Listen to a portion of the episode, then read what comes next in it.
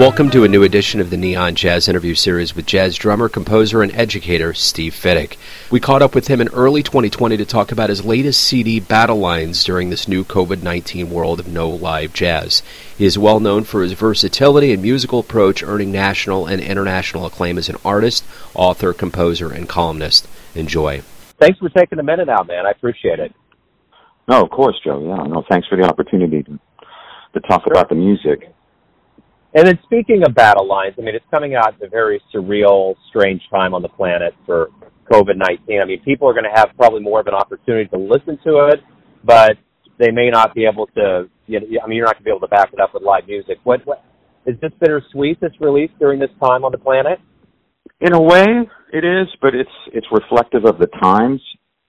Um, as you mentioned, it's somewhat dumb luck in my in on my part in terms of scheduling the session and, and, and doing this recording, of course, I didn't have a crystal ball where I can look and say, wow, this is, uh, you know, in a few months we're all going to be locked down, so this would be an opportunity to put out some music to hopefully lift some spirits for folks that are really struggling with, you know, lost wages and no work and, you know, a myriad of, of, of issues.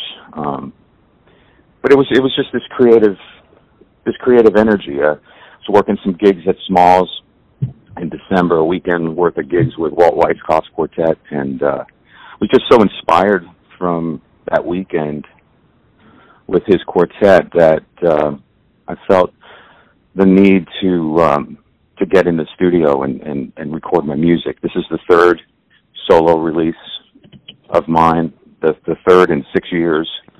So I had a body of original original music that I wrote and uh, a few standards that I arranged, and spoke to my friend Peter Zak, who was on that date, and um, kind of prodded him a little bit about what studios he likes to play in, you know, like record in. Uh, because this is the first release that I used a pianist on. So I went to him first and, and asked, you know, are there certain studios in town that you really like? And he gave me a, a list of a few. And um, so I, I contacted uh, Tom Tedesco at Tedesco Recording, and uh, we did it on January 15th. We, we went in one six-hour session and uh, recorded recorded the 11, 11 tunes on Battle Lines. Um, you know, I hope people that hear it can feel the different moods on there, uh, and can hopefully relate a little bit to their to their to their own experience um, in life as uh, as we all struggle with uh, this pandemic and and uh, and and the riots and, and everything that's happening in our in our world right now.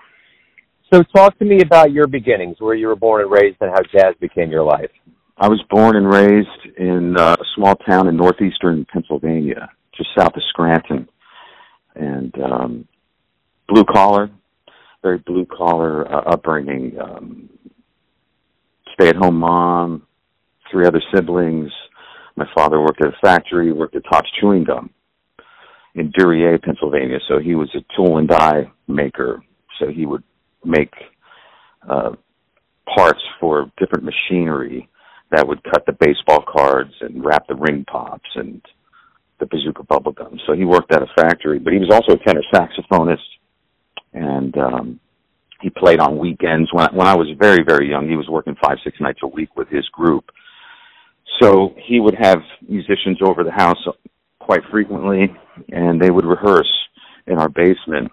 So when I was very, very young, I just recalled, you know, musicians being in the house and and playing, and all of these guys were, you know, musicians second. You know, they had day jobs first, but when they got together, they um, they enjoyed one another's company so much, and they just were having such a good time that I think that experience being around older musicians at such a young age and just seeing how happy they were just being together and trying to figure out tunes because you know they weren't schooled musicians like in terms of institutional schooling. Um they could barely really read no- notation at all musical notation. They would just put the record on listen to it and try to figure out their own parts and then play together. And um and they worked you know they worked uh, weddings and anniversary parties and club dates and things like that. Got to know the drummer, of course, very well, and started subbing for him when I was about eight or nine years old. My dad would take me out on on gigs, and so that experience led to, you know, eventually playing with my father's band on weekends, and um, yeah, so just trying to be around older players and learning from them, and um, and my father would always say, um, you know, when you go out to play music, you're playing for other people. Um, you're when people come to hear you play, you're making them forget about their day-to-day problems in life. So don't ever forget that. Um, and and I and I and I try to remember that every time I sit down and play.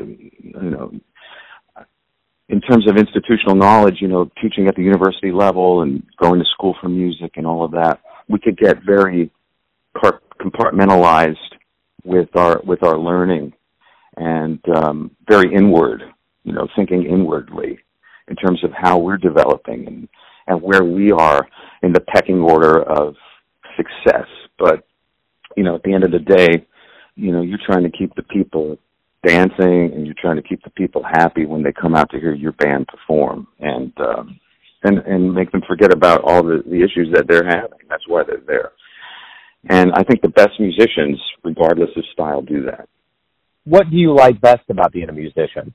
I love being creative. I i can't imagine doing anything else because i've i've been a player for so long. I got my first set of drums when i was 4 i still have that kit um, it's 1966 Champagne Sparkle Ludwig, and um, my my parents bought it used in 1972, and uh, so I mean, just growing up around my dad and all of his musicians friends, and then my friends in school, um, I, I can't imagine doing anything else for a living. Um, the creative aspect of making music with other people and having a conversation, being a good listener, initiating conversation, interacting, with one another, um, being involved with the creative process, collaboration. Those are all things that um, mean so much to me, and it's what I miss so much about performing live.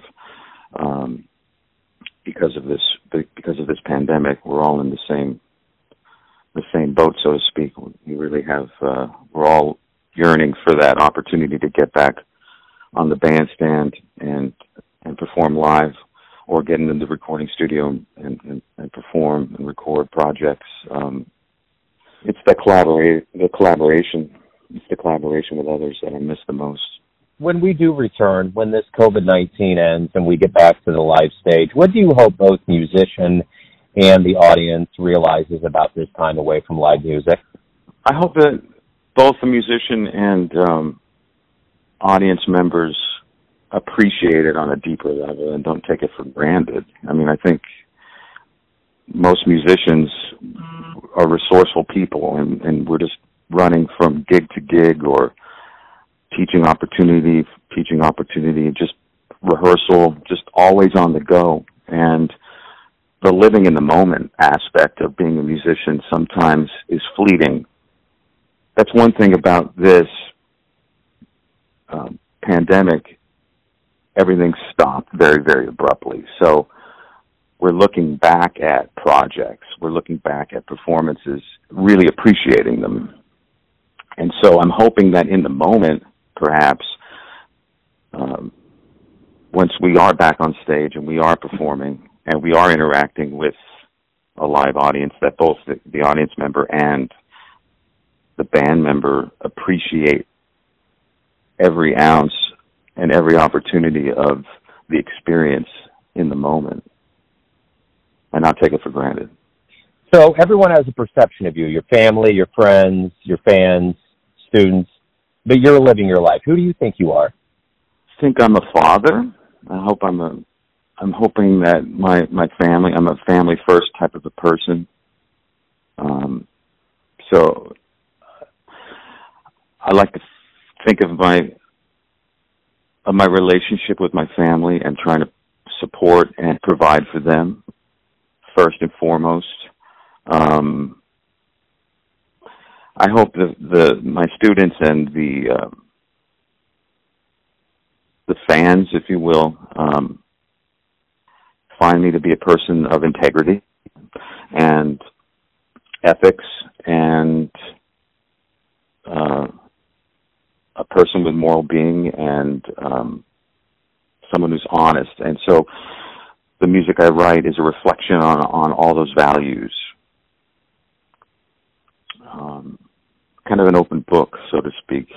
Um, I'm a, I'm a kind of a person that wears my heart on my sleeve. So, um, life experience and life experiences that I've had since my last recording are reflected in the music of this recording. So when I, for example, when I lost my parents, my my, my father passed in 2017, and my mom um, last year, 2019.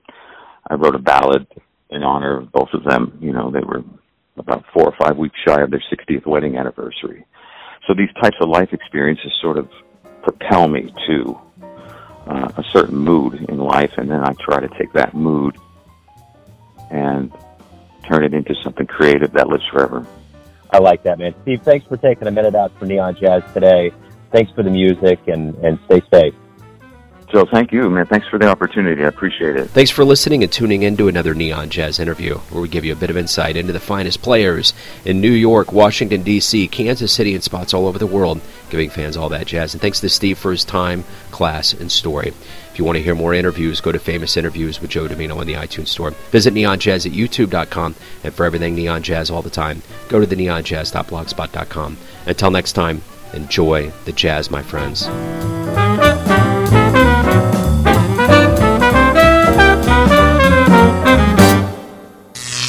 Neon Jazz.